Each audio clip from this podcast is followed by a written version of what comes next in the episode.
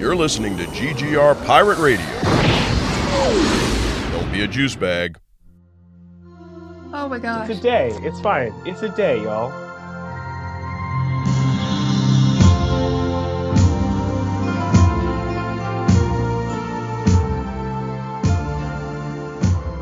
The day started with finding out a couple of artists I'm working with on a project next week are unwell, and so there was a little bit more workload added in one end. Um, and this all occurred while I was on the bus to my choir rehearsal until the bus caught on fire, to which we then had to evacuate the bus. Um, and after just a little too much um, smoke inhalation from that burning rubber, uh, decided to cancel the choir rehearsal and just head home to rest. Um, and questioned whether or not we would make it to the con. But I'm glad we're here. BJ, BJ, that's a terrible, no good, very bad day. It was a day. It was a day. Yeah, I but am it's okay. so, but I'm And- so happy you were not covered in like third degree burns and stuff. Too. So You know, doing okay. Gonna, You're- gonna you- sip in the Pepsi. You were on a flaming bus. Mariah had had family strife, and, and what did I do? Oh, you know, just went to King's Dominion. No big deal. Like and it just, I, and you and you took pictures and sent them to us all day long. I it did. was somewhat rubbing it in. I did. Oh, jeez. I was that it was, not also my the- intent. It was the good karma. It was the good energy. That's what It- I was trying to a do. balance, you I was trying. I was trying to. Well, be, and because we do a Star Trek podcast, I was trying to frame it like Admiral Lunsford was on an away mission at Planet Snoopy.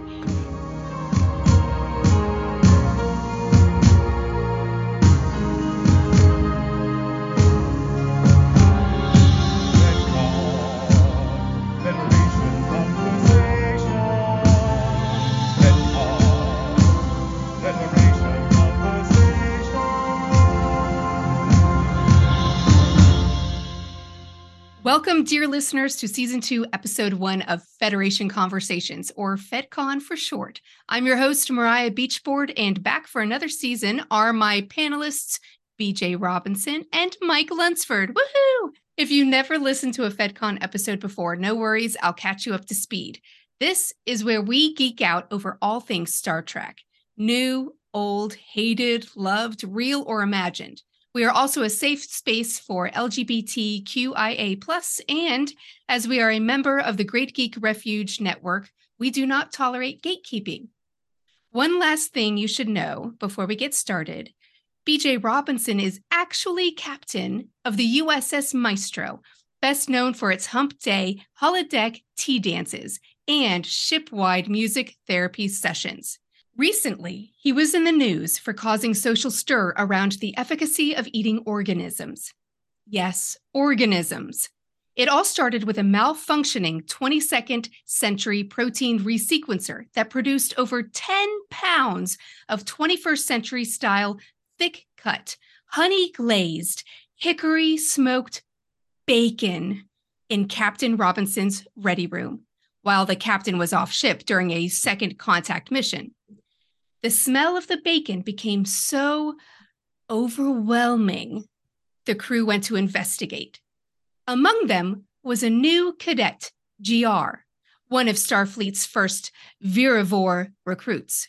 GR was so distraught at the sight of 10 pounds of cooked pork that GR nearly seized up from a gelatinous trophocyte to a hardened cyst. This sparked outrage from GR's home planet, Ew, which also happened to be the newest member of the United Federation of Planets. The incident went on to fuel protests from and awareness of the galactic OETO movement, Organisms for the Ethical Treatment of Organisms. Captain Robinson has since issued a personal apology to GR, the planet of Ew, and to all virivores throughout the galaxy. The protein resequencer has also been confiscated, and the issue seems resolved although some are questioning Captain Robinson's choice to install a 21st century bacon toaster in its place. I, I assure there will be no, um, um, well, there'll still be bacon, but hopefully there will be no further incidents because of the bacon, um, because organisms deserve the love of being devoured as well. Thank you. No, no questions at this time. Oh, that's the best. Thank you, thank you. It was fun to to you know I had to kind of backtrack a little of like why would someone get offended about bacon, and then I tried to think of like, well, are there organisms that don't eat organisms out there? You know, because it's like everything's an organism, and realized, oh, there is a new discovery of a uh, thing that the virivores that are uh, they eat viruses, and so I thought perhaps by the the time we're set in our real Trekverse uh, they have evolved to to be a known, identified uh, part of the the universe and their own version of PETA, basically. Love that. I'm just wondering if now that they've they've uh, fully established in canon that um, the food replicators use waste and recycle it and reorganize it, if that actually counts as eating meat or any organism, because it's technically waste and that's i mean is that still an organism? Like but when Yeah, you but reorganize it- it, does that make it an organism again? Like it's But was it always waste?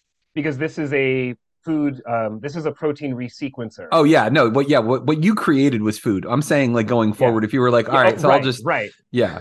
If you're like well what if i just use like um food replicated bacon? Which obviously is not going to taste as good that's 'Cause- why i didn't have the replicator and i wanted to Yeah. keep the fruit rese- the protein resequencer i Yeah. needed real bacon Yeah. i get it i get it that would be The worth psych- time traveling for As for Admiral Mike Lunsford, he is now auditing all captain's logs from the last year as punishment for his time incursion, reported thusly on the primetime Federal News Network.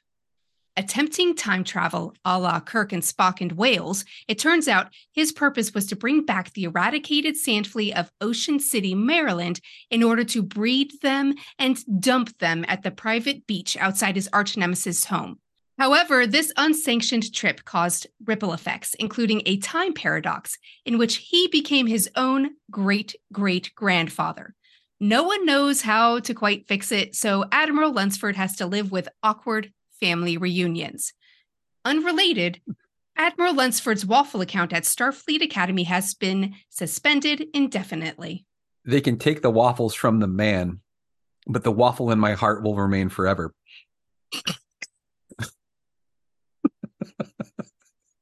cue some version of celine dion's my heart will go on exactly. but at what Alright. cost? What cost was this sand flea incursion that I created? See, I want you to tell us more at some point about your arch nemesis, who is your your admiral arch nemesis. Yeah, yeah, that's that's a story for another day. Because let me tell you, we started off as best friends, like you know, like academy cadets do, and lo and behold, he got his captaincy like a day before I got mine. And it turned out I actually would have gotten mine first, but they lost the paperwork, which is ridiculous because it's the 24th century for crying out loud and there is no paperwork. That was the excuse that they gave me. And of course, he rubs it in my face. Technically, I have tenure over you because I've been a captain longer. Hey, remember when I got my admiralty before you did? And I'm like, yes, I do remember that because you lied, you cheated, you steal, and then you slept with the executive officer who gave it to you. So I don't really feel like this is a fair comparison of who the better officer is. And we continue to go on back and forth like that. What he'll do is he'll nab at me, right? So he'll say, like, Ocean City is a horrible place. And I'm like, you shut your mouth. You shut your blasphemous mouth right now. I was like, it's tacky. It's a little white trash, but it's still a beautiful place. And you will not besmirch the good name of Ocean City, Maryland and the Delmarva Peninsula. However, he makes fun of the way they talk. He makes fun of the Baltimore accent. He's like, what does even down the ocean mean? And I'm like, sir, how dare you? So I figured the best way to get back at him was to show him what being down the ocean was like by bringing the sand fleas so that he could see them and experience them and get the itching and the scratching that comes from being on the beach because he had to have his beachfront property for his giant mansion, which makes zero sense because there's no money in the future. So how did he even get this in the first place? Oh yeah, institutional wealth a la Picard. How's that? It's garbage is what I tell you. I thought this was a story for another time. Well, I'm heated, obviously. I've read a lot of captain's logs and I don't have any waffles. It's been a rough time, okay? Oh my god. he ain't wrong and he ain't wrong Yeah, and prosper admiral lunsford sir Spit and prosper. and there's our next FedCon t-shirt idea. just just Spock on a mic, like just just dropping sick beats, just spit and prosper, y'all. Like, I can't even. oh man. All right. I, my dear listeners, am a crotchety, jaded professor at Starfleet Academy. Truthfully, I was forced into academia after I became a problem child for my oppressors, I mean superiors. Because of my brilliance, they did not want to completely oust me from Starfleet. And so now I teach students how not to die in space. While my hard, churlish exterior gives off the impression that I hate the universe and everybody in it, I am actually deliriously happy to be teaching, and I deeply care about my students. That being said, I am and always have been a thorn in all of my superior sides. For example, much to the chagrin of the Academy president, San Francisco Tribune recently announced the following on its front page. A local woman was found creating a scene in local restaurant Cisco's Creole Kitchen, where she reportedly screamed at a bunch of students. When the students were asked why they think she accosted them in public, they said, "We failed a practical," and she said, uh, shouted, "Maybe we do better if she humiliated us publicly." When asked if they were in fact humiliated and therefore more likely to do better, they said, considering our double date was ruined and we've lost all chances at second dates, the answer is yes. In fact, we'll do anything so we don't have to see that crazed look in her eyes ever again. And this is this is just added to this assignment I have at Starfleet Academy because I'll be in the middle of auditing these captain's logs, and you'll storm into my office screaming and ranting about your about your students. And frankly, at first it was a distraction, but now it's a welcome distraction because some of these some of these logs, some of them are rough, man. Some of them are real bad. I've got ideas. All right, all right, we got it. we got to move on. Okay. Okay. Today, my lovelies, we're going to talk about what we watched over the last year. We'll talk about Prodigy. We'll play a trivia game and we'll share the random Trekkie rabbit holes we've fallen into. By the way, have you guys done that? I sent so I sent my Yes. uh, panelists a list of a list of homework, so to speak, and I forgot to ask if they've done it. Uh yes, I did. You're talk you're talking to us. okay, awesome. All right, cool. And the and the audience too, you know. It, it's it's a collaborative thing here. Audience, I hope you have your homework ready. um, but first, here's a rundown of things coming out in 2023. First, supposedly, we're getting a scripted podcast series called Ceti Alpha 5 sometime in early 2023. Nicholas Meyer, who wrote The Wrath of Khan, was hired to write a miniseries about our favorite evil villain.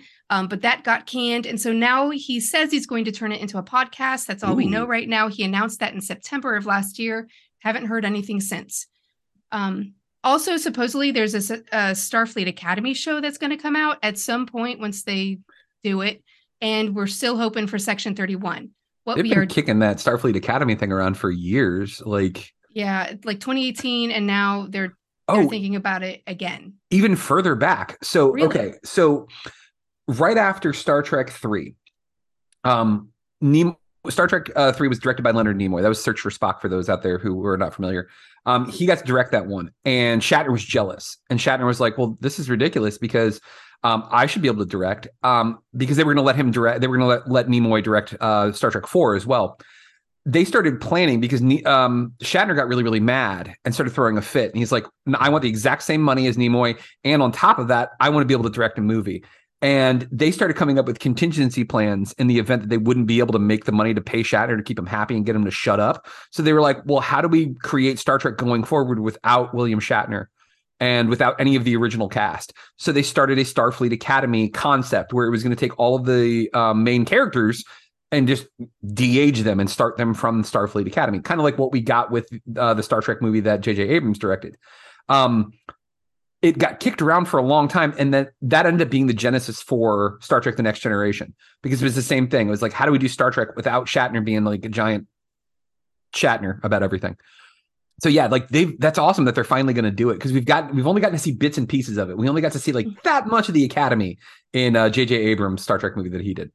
Yeah, supposedly we're getting it. They haven't said when it's going to come out. Yeah, Yeah. allegedly. What we're definitely getting this year is Picard season three. It's the final season that comes out February 16th. And that is the only definite release date we have thus far. Nothing else has a definite release date. Um, we're getting Discovery season five. It's only going to have 10 episodes, not 13. We're getting Strange New World season two with that episode of the crossover with Lower Decks um, in real people form, which I am super fucking excited about. And then we're getting Lower Deck season four. Um, we're also getting, and I'm so overly super excited about this Prodigy season two. And all of it is on Paramount Plus, of course. Um, yeah, so that's that's what's coming out. I think that's enough. We we've never had this much magnificence to play with. Um, that's all I have to say about that. So, uh, moving on. It's a good time to be a Trekkie. It is. It is, It it is. is such a Yeah. good time. It's It's going to be a a good time. bountiful year. Yeah. Okay. So, what did you guys enjoy from the Trekverse during two, 2022? And I, I don't mean like what current shows that came out in 2022, anything that you watched that was from the Star Trek verse, um, anything that you might have attended, anything that had to do with Star Trek during 2022. Uh, Mike. Star Trek is symbolic of a hopeful future where humanity has achieved great things by coming together. For me, it's not just the future, though, it's also the past. The shows, the movies, they're all nostalgic safety blankets for me that comfort me in times of need. When my anxiety is running wild, I turn to the original series or uh, Next Generation. That being said, 2022 is a perfect encapsulation of what Star Trek is to me, the past and the future. In 2022, I enjoyed every minute of Star Trek Discovery, Strange New Worlds, and Prodigy, but each for different reasons. Discovery was, was great because it focuses it focused this season um, on not letting vengeance consume you.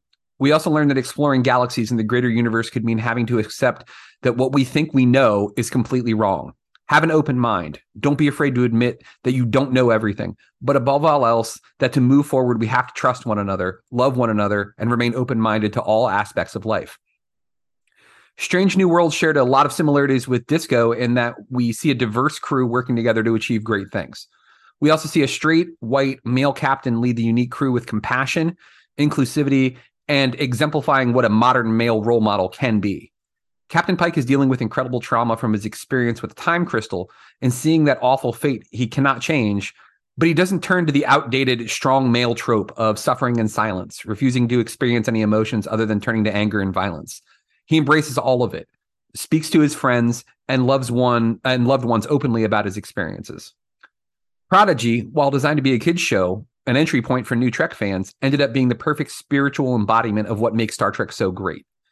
A ragtag crew of kids working together and showing that the mission of Starfleet is a hopeful one to so many and that it can inspire greatness from others. To tie this up, let me talk about Star Trek's past. When I can't sleep and I'm stressed out, anxious, depressed, whatever it may be, I know I can turn on the original series, movies, um, or the next generation. I love these movies and episodes as a kid, and they bring me comfort now as an adult. I felt I needed to watch the original series as I hadn't seen any of the episodes since I was young, which we've cataloged a little bit of that here on this show. While some of the concepts and ideas were laughable, outlandish, even misogynistic at times, it showed me that the concept of the show was sound, that even back then it had something to say about today's world.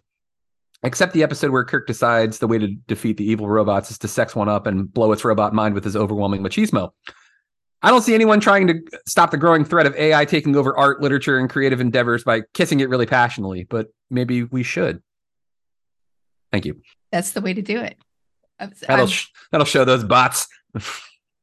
At, at closest, you know, Austin Powers tried it, but Oh, yeah. you know, but those also weren't very artful bots. They were more harmful bots. All right, BJ, 2022. So I digested a lot of Star Trek in 2022. And the overall thing about it for me is that I had not realized how long it had been since I was so enraptured with something sci fi fantasy.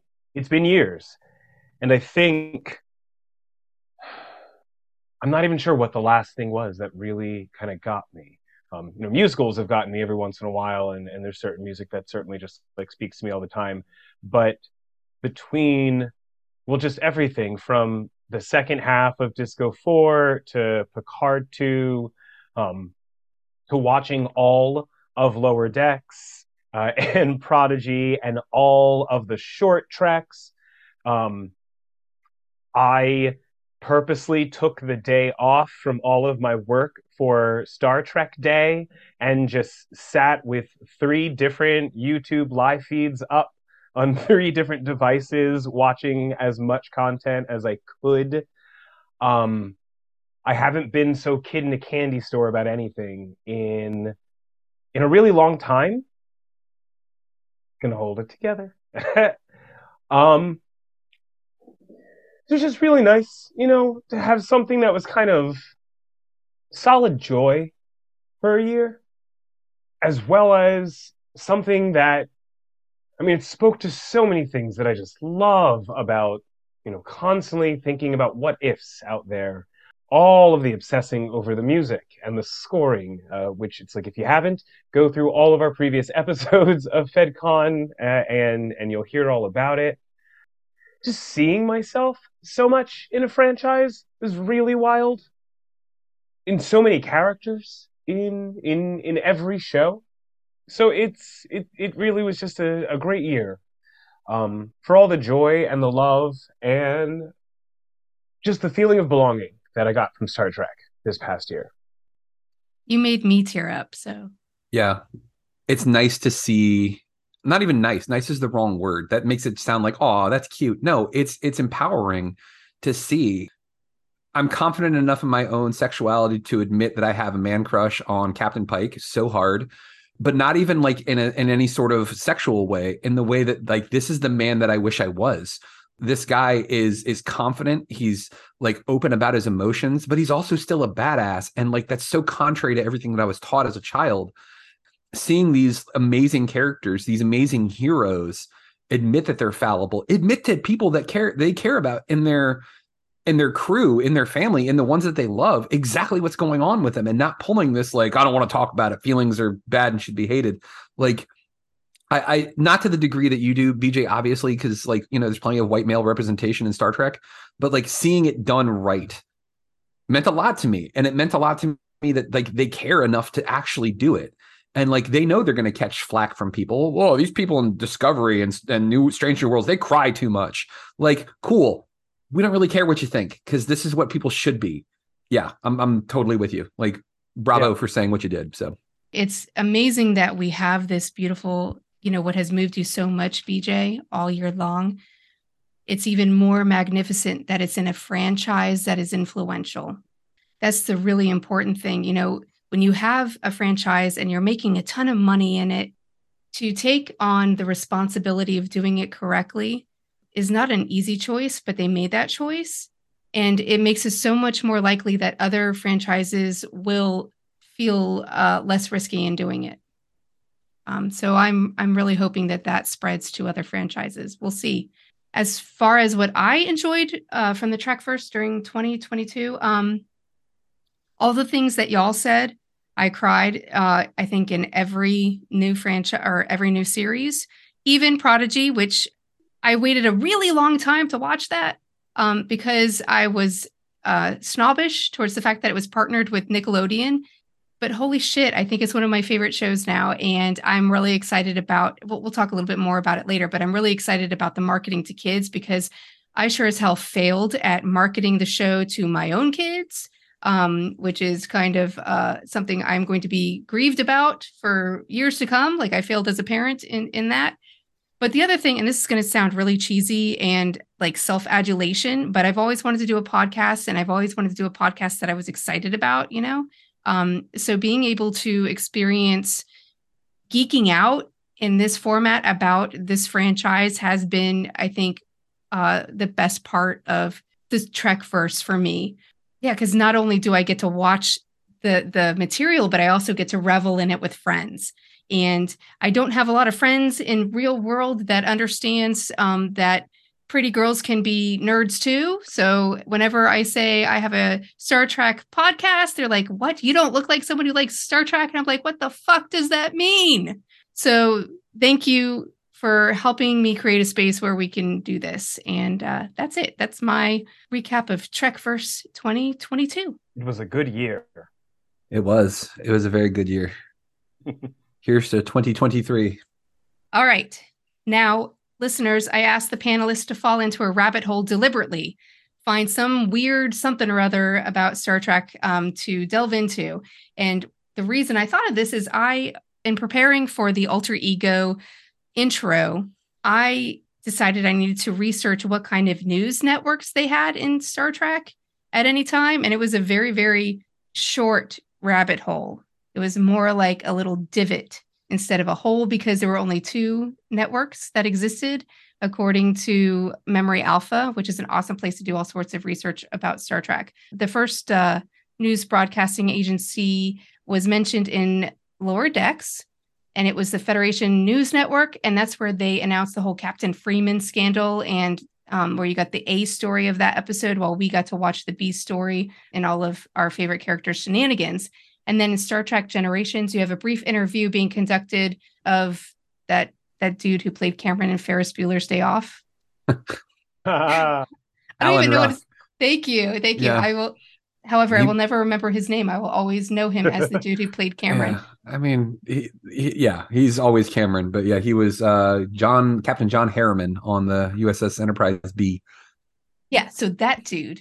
Yeah. Um, he was being interviewed by EBS Terra News, and it exists in 2020 or 2293, according to Memory Alpha. Anyway, if you want an EBS News Broadcasting Service patch, it's on auction right now in LA. Merry Christmas. That's my rabbit hole. BJ. that was great. oh, shit. um similar to to my uh intro you know i i as i was saying before i was like trying to figure things out um knew it was going to be about bacon but then tried to figure out how how someone can be offended about bacon obviously there's lots of reasons to be offended but i tried to figure out what's a a 24th century way to be offended about bacon and and that was to have life forms that are actively against the idea of eating anything else that's a, a, a living organism um, of sorts. And so I tried to think about this virivore, which, again, really neat is that recent uh, news has talked about how scientists have discovered this um, type of living thing, this type of organism that can feed off of viruses um, to, to replenish itself. Um, so it got me thinking about just different life forms in the known Trek verse. Um, and the first question I came to in my own head was just like, well, how many different life forms there are? Uh, and then I kind of even had to take a beat and figure out, well, what do I even mean when I say how many different life forms? Am I talking about just any kind of life, or am I talking about known identified living alien races? Um, and so, so that was kind of where I, I started to to dive um, into two schools of thought. I guess the the simpler, smaller school of thought was just really again on like life forms, and so the question on how many different known life forms are there, um, at least within the Trek verse, uh, and you know getting all of my great stuff from things like fandom.com um, there are uh, said to be known uh, to be 13 uh, higher types or main types of life forms uh, in the trek universe from artificial life forms biometric life forms carbon-based life forms obviously cyborgs dark matter life forms metallic life forms non-corporeal life forms silicone-based life forms Solanogen based life forms, space born species, Sporocystian life forms, viruses, and uh, xenon based life forms. There were a few notable moments uh, about viruses, life forms at least, occurring. Uh, there is a, a, you know, several episodes. In fact, I can say there's several episodes where there are different times of, you know, murder mysteries. Who died from this crew in Voyager? This happens in one of them where um, you know, someone blames it on a virus. Um, given viruses a bad rep, it actually turns out to be the doctor of the crew that ended up killing them. There's one in, uh, was it in TNG during a scan of an Aldean ship? Crusher confirms that there are viral contaminants that killed the the Aldeans, and so you know those viruses are little sneaky, tricky things. Uh, of course, we now live in a time where the viruses have been accepted into being living, known, uh, peaceful enough life forms, part of the the Federation. And then just the other little dig in the rabbit hole was again about uh, life forms in terms of what exists in in the known Trekverse and how many different alien races, and that can be debated endlessly. But a couple of just notable points is that in TOS, uh, in episode uh, Balance of Terror, Dr. McCoy is talking to Kirk about things, um, and the uh, estimate is that there might be uh, somewhere around three million Earth-like planets that could support intelligent life of course, if you go look and look at things like in Star Trek Picard, um, Picard talks about how at that point the Federation has over 150 member worlds plus thousands of civilizations that the Federation takes care of and that depend on the Federation. So there's still basically the big question of we don't know uh, how many full different life forms and living civilizations are out there. There are many and plenty in all forms, and viruses are living things too. Um, perhaps someday to be consumed, just like bacon. Thank you. I just love scanning for life forms. Life forms. You tiny little life forms. You precious little life forms. Where are you?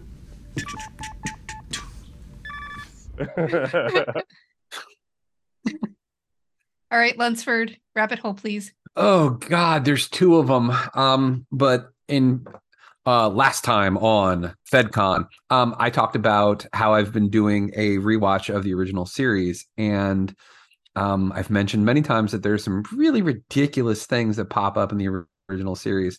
One of them was an offhand comment that Captain Kirk made uh, when they're talking about because, like in the in the original series, they go to planets that coincidentally just happen to also have sets on the Paramount lot.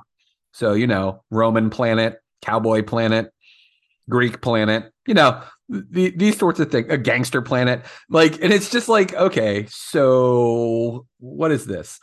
And they created a, there, there's a theory. They literally created a theory to retcon why they were doing this. And it's called Hodgkin's Law of Parallel Planetary Development. It was a biological theory first postulated by A.E. Hodgkin. The theory was that similar planets with similar environments and similar populations tend to gravitate towards similar biological developments over time. Although initially applicable only to biology, it was later expanded to include a tendency to move towards similar sociological developments as well as the sentient beings. So, what does this mean? This is why the the um the prime directive is set essentially because they're like, well, um, we can't contact any sentient life until they've shown that they are warp capable. So how is it that everybody would be warp capable because of this theory basically? So it's one of these things that I just dug further and further and further and I found that like all of this was their justification for why they didn't they couldn't create societies that were different enough because they just they didn't have the ability to do so. It was the 60s, man. And like they they put a lot of effort into creating this backstory. Like, they, I mean, this there's a whole article on Memory Alpha about this that really goes into really deep detail about all of this. But it, it really is just funny where it's like, hey, these are the only sets we have available. So um, let's just make up a theory to, to kind of cover our butts on this one. And like, it just seems like a bunch of nerds were just sitting around. They're like, well, what about this theory? And they're like, eh, yeah, okay, sure, cool, whatever, let's film it. And they just kind of let it go. So I let that one go as well. Now, um, I don't know if you guys do this or not, but this might be just a Lunsford trait. But in watching any of the things that I've loved as a child, when I start going back and I watching them again as an adult, I want explanations for why things are happening. So, for example, arguably the best Star Trek movie ever created, Star Trek II: The Wrath of Khan. The end of the movie, Mr. Spock goes down to engineering to save the ship.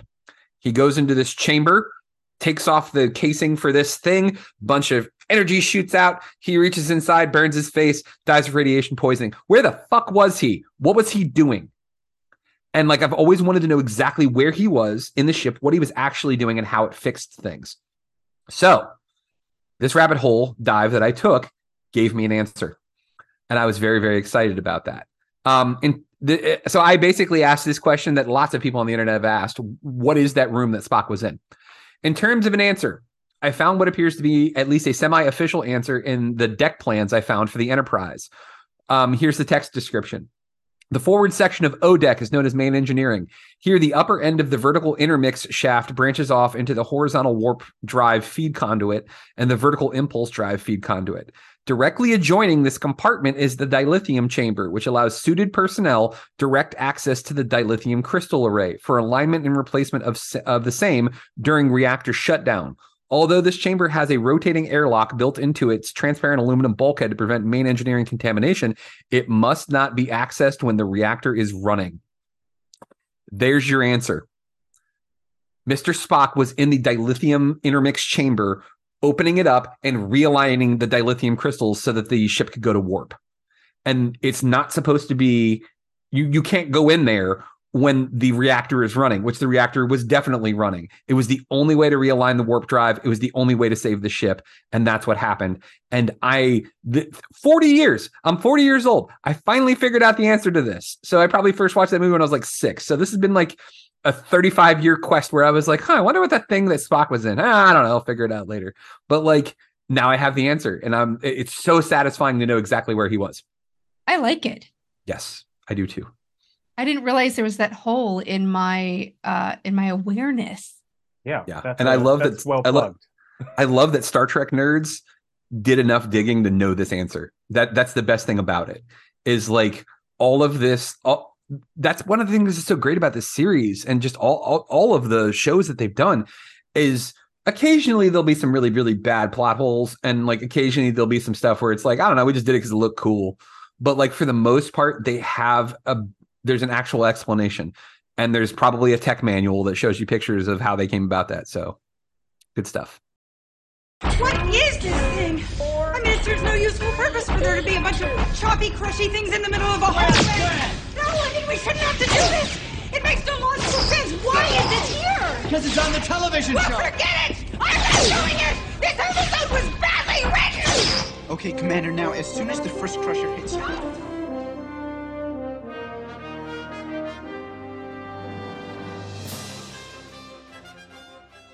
Y'all, I was at Publix checking out. Um, I was there with my partner, and he said, Mariah, there's this magazine over there. And so it is chock full of happy, wonderful things. And I haven't even read it all because life.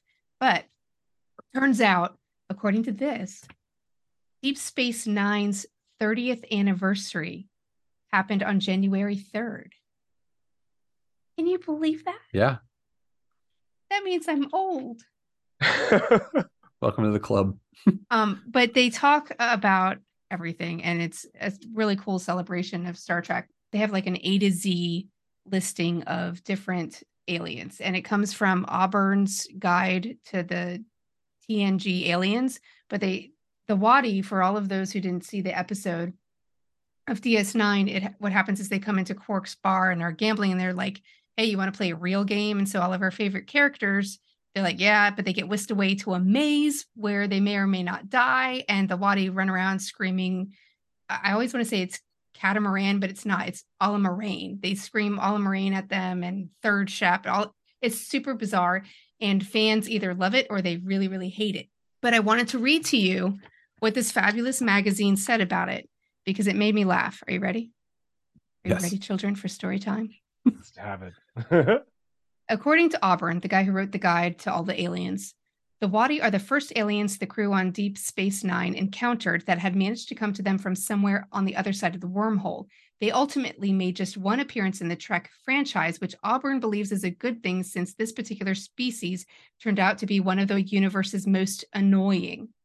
Quote, the Wadi are the equivalent of that friend who invites you over to play board games and you're all psyched to play some Catan, but when you get there, he or she announces you're playing something with a 200 page rule book and 500 pieces, and it take 12 it takes 12 hours to play a single game. End quote. Ta-da. That's the Wadi. The most Anyway. annoying species in Star Trek. That's Um, That's how the fans feel about it.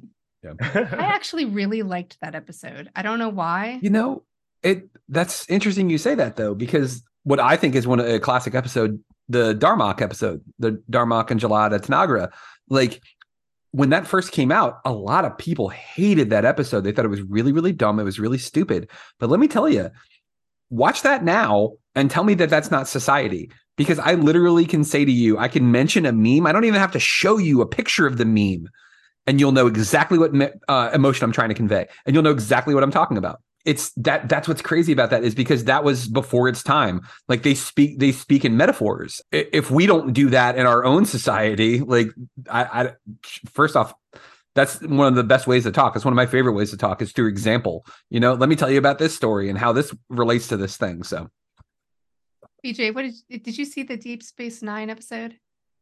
I I've actually started going back through DS9 because I haven't seen all of like I've I've seen through it, but I've not watched every episode. Um, It's my but I feel like I've seen that one. I I like I definitely remember. Um, I mean, I love I love Quarks, but um, I I definitely remember the the maze. Um, yeah. Yep. Um, I was going to mention that yesterday was the because I'm with I I love the like on this day kind of random trivia stuff as well. Yesterday was the 24th anniversary of Voyager Bride of Chaotica, um, which is another one of like my favorites. They Um, do the yeah, they do the black and white serial. Like, Yeah, oh god, that's such yeah. a good episode. it's the whole black and white thing. it's a ridiculous, again, like kind of adventurous uh, episode. But Janeway is this villainous woman. They so Tom Paris and Harry Kim have a holodeck um, program that they use called Captain Proton, and it's like a Buck Rogers send up basically, and they talk Janeway into being part of one of the uh, holodeck scenarios, and she's the bad guy. She's Cap uh, Captain Chaotica, and it's oh, it's so good. I'm gonna have to watch it now. Yeah, I, I love Star Trek, but I have not seen all of the episodes of every series. In fact, Deep Space have I, Nine's yeah. my favorite. It's my favorite series, and I haven't watched all of them, which just goes to show you you don't have to be uh, fluent in everything about Star Trek to be a fan. No. it's okay, not a contest. Watching the ones that you love. Just watch the ones you love again and again. Yeah. over and over. All right, Yeah. so this is a really fun quiz. I'm I'm going to ask you a couple of things. Okay, I didn't know the answers to most of these, so we'll see. Are you guys ready? It's trivia. Bring it on. Okay. According to fan website Ex Astris Scientia, how many times did Kirk bare his torso? That's that's a that's a you question, Admiral. Oh my god. I was not keeping a tally and I probably I probably should have kept a tally of how many times he just bears his midriff. Um So this is multiple choice. Do you want me to tell you what the yes, possibles are? Okay. please. All right. A 79, B 21, C 13, or D he never appeared fully bare chested. We just imagined it. Well, okay, so first off, I, I can eliminate D. I know I can eliminate D because there's the episode where it's the tricksters of Triskelion, where he is captured and he's basically like made a gladiator and no shirt and he's got like a little collar on. So okay, so D is definitely not the answer, right?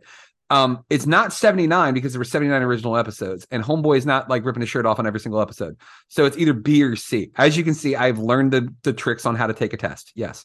um, well, what was B? I think B was 21 and C is 13. Is that right? Correct. I'm going with 21. It was 13. Oh, It's so close. I mean, but compared to zero or 79, I mean, that Yeah. was a very narrow range between 21 and 13. Man, Deduction. Good deduction. man, All right. almost there. What did Leonard Nimoy witness as a child that inspired his Vulcan salute? Um, BJ, do you want to try this one? Sure. A. A pianist stretching his hands before a concert. B. A University of Texas fan making the hook 'em horns gesture. C. An interpreter signing for the hard of hearing. Or D. A hand gesture during a service at an Orthodox Jewish synagogue. Um, personally, I'd love to say A, but I think I'm gonna go with C. Okay, don't tell him the answer because I know the answer. Yeah, I figured you would. I do know the answer for this one. Yeah, Why don't you want me to tell them the answer? You already guessed. I I know. I just because I was You excited. already and I- Then who I wanted- would love to know? I wanted to show that I knew the answer before you you said it. So so people weren't just like, oh, whatever, Mike. You're just saying that you knew the answer. No, I do know the answer. So then Yeah. let's Oh go, my Mike. What is the answer? Yeah. No, it's that basically that's what I was looking for. Yes. Wait, wait, wait, wait. You were looking for the answer? no, I know the answer. Okay. I know he the was looking for the toss-off. So what is Oh. the, Yes. what was the answer, Michael? What is It's the, the answer? it's the Orthodox Jewish uh, service. And Ah, when they're blessing, they're like blessing the people and they're they're doing a prayer. They go like this, and like yeah. So I yeah, and I've also heard his interview where he was saying that. So that's where he got that from. nice. So there are Jews in space, folks. oh my gosh. I think that's so fabulous though. Al- However, at one point, well, this is we were thinking of joining the Orthodox um Catholic Church. So this is different. But if I were to convert to the Orthodox Jewish church or synagogue, I don't know that I would be able to keep a straight face or be respectful because I wouldn't have understood that that's where he got it. and I would have looked like an ass. Oh, you guys are Star Trek fans too. That's so cool. right? That's- it's the best Oh. religion ever. Latkes or yarmulkes or veils. There's Manischewitz at the back of the synagogue. live long and prosper. So I'm assuming the phrase doesn't come from the Orthodox Jewish synagogue. I don't remember. Um, I'm not 100 percent sure. I know that the hand symbol is, but I don't know if the phrase is. I don't think the Mm. phrase is. Okay. All right, moving on.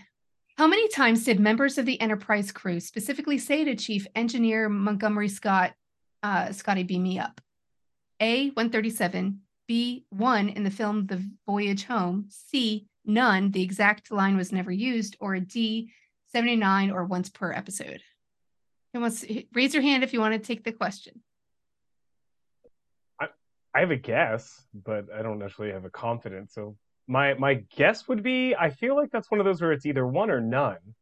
Um, I I feel like I and again I I feel like perhaps I read somewhere that it was never actually said in that literal context. So that would be my guess. Mike, do you agree? I would have to go back and watch Star Trek 4 to see because I think he said you said um, beam me up, Scotty. No, Scotty, beam me up. Scotty, beam me up. I feel like he said it once. I feel like he said those exact words in Star Trek 4, The Voyage Home. It, it might be that he said that because because everyone usually says "beam me up, Scotty," and it's like Which- that's the one that was not said. Is that correct? Like I'm going to go with one. Yeah, I think that is. Yeah. yeah. I trust Mike. BJ, you should have trusted yourself. The answer was none. Oh, there you go. Ah. What did he say in Star Trek 4 then? That's going to drive me nuts. this Can I is just like say one for of the record, I was led astray by the white man. Oh shit! wow. It Wow. happened. It happened. It's true. I seen it. I was here. Got it we on tried tape. to work together. Oh, man. Oh my gosh! All right, while you're looking that up, Mike, I'm going to go on to the next one. How many times did McCoy utter "He's dead, Jim"? A. None. B. One. C. 137. Or D. 20. Mike is so focused right now on his research. Um, hang on. Stand by. Um, I have Are you actually watching it? um no, there's a YouTube clip. Stand by. I'm gonna play it. Because he says specifically, Scotty, beam me up. Hang on. Let me see if we can pick this up on the microphone. Scotty, beam me up. What? Oh, the magazine's wrong. Hold on. Maybe I read the answer key wrong. No, I. Oh shit! When's the magazine published? It would. It's not old. I mean, it wasn't done before. You know, Yeah. it was. It was published. Well, it says display until March 9th, 2023. Oh man, there's gonna be a lot of mad Star Trek nerds. I know, and it's Um, going to be on the newsstands for yeah. like two more months. Wrong. Well, he, they if I BJ, your instinct of zero is correct because they never say "beam me up, Scotty," which is the quote that everybody says, right? Just like Vader never says, "Luke, I am your father." right. Hey, And um, Sulu never said "Oh my" in the actual show. No, he I said it on Howard it. Stern. Yeah, yeah. yeah. I think they got it wrong the same way I was thinking it, where it's like, yeah, like you said, you're, the the one phrase is never said, but but Mhm. then yeah, yeah, that that phrase certainly is. Yeah. Yeah. I don't have a photographic memory, but when it comes to Star Trek movie lines, like I'm I'm almost there. Like I knew I could trust you on this. I So the knew lesson- I could trust you. the lesson i- the lesson is, is can you trust the white man? No. Um, but can you trust Mike? Yeah. Thumbs up. and you can't trust everything you read. Exactly. I, I don't think that's what people want us to say out loud. Uh, Dear editors of this Star Trek magazine, how dare you? I think this episode has entered a mirrorverse, and we just didn't realize it. You know, that's that's what's going on. What a um, day! All right. So, how many times did McCoy say he's dead, Jim? None, one, 137, or 20? Twenty. Yeah, I'm gonna go with 20. You guys are good. Okay. because we work together. That's right. We've learned lessons from Star Trek that teamwork is important. All right. You guys ready? Yes. Yep. Which Enterprise crew member was originally supposed to make out with Uhura for TV's first interracial kiss before the honor went to Kirk? I know you know, but hang on a second. The choices, you got to hear the choices Mr. Sulu, Carol the lunch lady, Mr. Spock. Mr. Spock or Khan? Oh, that's amazing. I, just, I love that they threw Khan in there. It'd be like Uhura. You cannot resist my magnet. like his thick Spanish accent, even though he's supposed to be an Indian Sikh, like Uhura. Uh. like just showing up to her bare chested, like right up on her. Like I also would want to feel like, you know, it's like the fun fact is, I think if you go back to uh, our first episode, um, our first or second episode, we actually covered this trivia. We did. obviously Carol the lunch lady. hey, Ahura, come in here. I got fish sticks. well, Oh, we got to make that canon. We got to make Carol the lunch lady a Star Trek thing. That's gonna. You want to talk? There, there it is. Captain's log. Stardate eighty one twenty point seven. I had a tryst with Carol the lunch lady. I'm up to my knees in baked beans. I don't anymore. I regret Mike. nothing. Or maybe Carol, the lunch lady is the person who has suspended your waffle account. That hateful. hit. She said she loved me. Oh, oh my gosh, this is so much. Carol the lunch lady. Whole reason I wanted to read that question. Outstanding. Yeah, mm, so let's. I think I think you guys would know this one. What does the name Uhura translate to in Swahili? Oh, isn't it beloved one? That's me not googling this. That's a guess off the top of my head. I think that's what I'm it means. glad you're not cheating. Okay, no, I'm not. With the exception of like of, of pulling up Star Trek 4 YouTube clips to prove that this magazine is incorrect. No, I'm not going to use the internet. No. Had to appeal that one. Had to appeal that one. Yeah. Oh, you want your choices? I'm sorry. Yeah. um, A. Enlightened one. B. Freedom. C. Arlene. D. Nichelle. What does Uhura mean? It means Arlene. Like what the, I'm like, wait, what? they translate a name. They're just like Just means something else completely. Like, oh, What- okay. What's your name? My name is BJ. What does that mean? It means John. what? it was a secret all along. So I'm enlightened one. Yeah. Enlightened No, one. Yeah. No, it, it means freedom. Freedom. Oh man. I feel like that's in an is that in an episode that that that actually gets I feel like it- it's in Strange New World episode too, because I feel like she Right? says to him, she's like, I'm Cadet Uhura. And he goes, Uhura, that means this, because again, Pike is just the man, Thank you. Yep. Yeah. Yep. Mm. knows everything. I guess we're gonna have to go back and rewatch season one of Strange New Worlds. Oh Yep. darn! Ah. Where he's cooking, where he's cooking dinner for everybody, because again, he's like this Renaissance man. He's like, Hey, I'm handsome and I'm making ribs. I still can't get over the fact that he made spaghetti, but like old spaghetti for his girlfriend. But we're gonna move on because I've already ranted about that. All right. So, what famous character from classic British fiction inspired the captain, um, the character Captain James T. Kirk? Ready for you? Ready? For, you ready for your answers? yeah. uh, this is so stupid. A. Oliver Twist. Um, D. Benny Hill.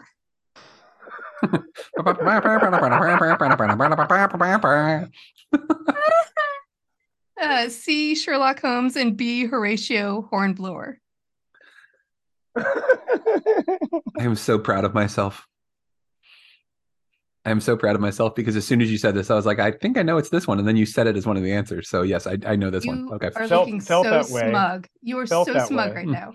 I know this What one. And I'm wearing an Enterprise shirt. Hmm. Oh my gosh. BJ, do you know it? um, my guess would be uh, he was inspired by Sherlock Holmes. No, I- like I that's what I would have thought too. 'Cause I really- Horatio Hornblower. See, I thought they made that name up because who calls anyone hornblower? Right? Not be Like- surprised that he's inspired by someone named Hornblower. Just saying. so That might Horatio Context clue. Yeah. indeed. Um, Horatio Hornblower was in a novel. He wasn't even a real person, but he was a character in a novel. So back in the 1930s, I think I had to look it up because I was like, Yep. this has to be wrong. Well, he's he's inspired by him, but he's also inspired by um, real life um, U.S. naval commander uh, Oliver Hazard Perry.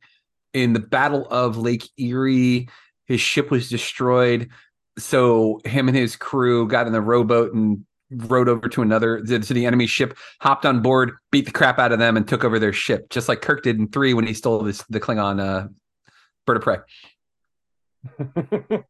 I feel like I've heard him talk about that aspect of his inspiration in an interview. I can remember something about an Admiral Perry. Of all Yeah. the things I could use my brain for, it's facts like this that I it, it, I, I remember this, but then I'll forget. Oh man, did I lock the car before I walked away from the uh, parking lot? Crap, I don't remember. Let me go back and do that. But I remember that you know Horatio Hornblower and Oliver Hazard Perry are inspirations for James T. Kirk. well done. Oh my gosh. All right, one more. You ready? In early incarnations of Roddenberry's script for Star Trek, what was the Enterprise named? A, the Yorktown, B, the Millennium Falcon, C, the Saratoga, or D, the Mayflower? the Millennium Falcon. he claimed it first. The USS Badass. That's what we're gonna call it. um, what were they all? What, what were the others? Not not the Millennium Falcon. What were the other options? A, Yorktown, C, Saratoga, and D, Mayflower. Are you being smug again, Mike? Uh, I might be.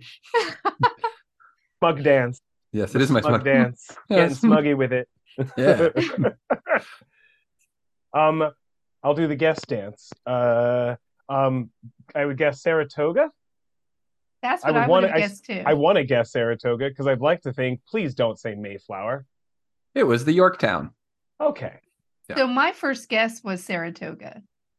I had to, I had to check it just now, so I didn't know the answer. Um, because that's such a, a badasser name. That's not a word, is it? Yeah, Yeah. No, I'm right there with you. Of like, oh, I like that. The Saratoga. it's thick with the badassery, yeah, for sure. Now I want a ship that's the USS Ticonderoga. Oh, that's a good one.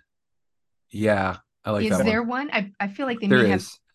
That like you'll notice the most a lot of the ships have names after battles from the Revolutionary War, and Yorktown being the one where we won the Revolutionary War when we defeat the British, and that's why. But also, um, Roddenberry was a was in the Navy, so he had this tie to these ships with these names. And I can't remember why he chose Yorktown and then switched to the Enterprise. I mean, the Enterprise was a was a, a aircraft carrier in World War II. Um, deep sea dive here while we're at it because I'm just going to keep squeezing the sponge that is my brain of Star Trek uh, knowledge. Um, in Star Trek Four, when they are like, "Hey, you're you've been demoted to captain, um, but we're going to give you a ship again," um, and they go to see the Enterprise A. The Enterprise A is actually a refit of the USS Yorktown. So it does come full circle that the Yorktown becomes the Enterprise twice. BJ, there is a USS Ticonderoga in Star Trek. 24th century Federation starship. Um, 2364. Commander is Captain Itzhak Erat. And it goes on and on. But there is one. So someone else had the same idea as you that that would be a kick-ass name for a starship. Nice. Yeah. I was great. I was hoping that they would like start naming them after like really like deep sea dive celebrities from like the 60s and 70s. Like is like as Roddenberry just like gives that gives shout outs to his people, you know, like like the U like I'm trying to uh the USS Brett Somers. Um like people that you would see on like Hollywood Squares or like uh match game. Like it's the USS Betty White. Um That would be fun. captain of the USS Phyllis Diller. Oh. I, think, I feel like it would lose credibility. Everything. It would But kind would of like start to to lose everything. But lower decks could definitely do that and pull it off. right wouldn't they would yeah exactly like but like really bad like yeah you know um admiral mike lunsford commanding officer of the uss skeet ulrich just like bad actors that you could name like Hey, we forgot to talk about Prodigy. Prodigy. I, I, I, I don't, I don't, I don't think we have time. I don't have time. Ah, Oh, Uh, I have derailed um, us. And now, dear listeners, in real life, Mike Lunsford is editor in chief, podcaster, graphic artist, and writer at Great Geek Refuge. He's also hard at work in raising the next generation of nerds and faithfully posts his meals on Insta. William B.J. Robinson is a queer Black and Puerto Rican arts educator based in San Diego. As well as an actor, composer, and church choir director, BJ is also creator and host of Tough Talk, a platform that focuses on getting comfy with the uncomfortable through community conversations. He is a founding noisemaker of Loud Fridge Theater Group, and he is host of KPBS Arts, a local PBS TV show about arts and culture across the U.S. He also wrote and is performing the Panda Musical Diaries this March in the New Zealand Fringe Festival. For more info, just search at WillBJRob at Tough.Talk 2020 and or at Loud Fridge Theater Group on Facebook, Insta, TikTok, and YouTube. As for me, Mariah Beachboard, I'm a playwright and podcaster for GGR, and I'm raising a geeky family and keeping it real in Rocket City, Alabama. Hey, don't forget to check out my latest special presentation GGR podcast, Permission to Dream, an exploration of the Sandman comic and Netflix show featuring an exclusive interview with Vanessa Samunyai, aka Kyo Ra, who played Rose Walker. Dear listener, stay tuned for our next episodes and check out our Insta for exclusive content at Federation Conversations. You can also email us love mail, hate mail, junk mail at federationconversations at gmail.com. Also, drop by greatgeekrefuge.com to discover all the amazing happenings. We also have a very active Facebook group you can join called the Great Geek Refuge Group. And last of all, my friend, I pray you feel truly seen by those you love. Thank you for listening.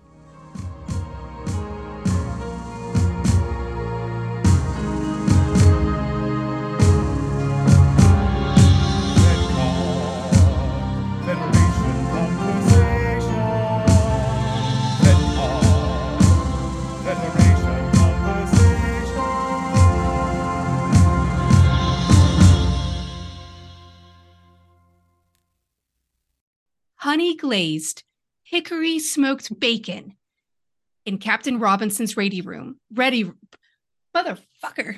I'm going to start over. You were doing so good though. I got real carried away. Sorry about that. Oh, man. You're gonna, are you gonna get try to hungry. are you gonna try to do this in one take, Mariah? You can Yeah. split it up. Yeah, no, fuck that. I'm a theater geek. You're- We're doing this. You're a goddamn pro. Look at that. Sip. Man, the way you describe it, like, this this was delusion post Oh, yeah. post bus, you know, where Well- it was just like, all right, now I just have time to sit and think about this, and started just writing. It does. It's hard to. It's hard to hear um, without salivating. So I'm sure speaking of it makes it even harder. So we're going to do this. Are you guys ready? Okay. All right. We're doing this. As for Admiral Mike Lunsford, he is now, aud- aud- I wrote auditioning. Sweet Jesus. He's auditioning captain's logs. auditing. I would. I would add some emphasis. All of the captain's logs. Oh, yes, yes, yes. That would be a whole separate thing of you're just like reading captain's logs to find good scripts to turn into like one acts for for Academy. Ooh, ooh, ooh. That's that's that since, might be a since, thing. Since Admiral Lunsford is a is a uh, glass half full, find the silver lining and everything type of person, he's taking these captain's logs and turning them into a one act competition for Starfleet Academy's drama club. And I, my dear listeners, That actually works. Listen, nerds, I like that. it is such a struggle today. Oh, man. The outtakes on this episode are going to be amazing. All of the outtakes gonna be another mini so This is good. This is good. oh, oh my gosh. It's a day. It's fine. It's a day, y'all. It's so It's much fun.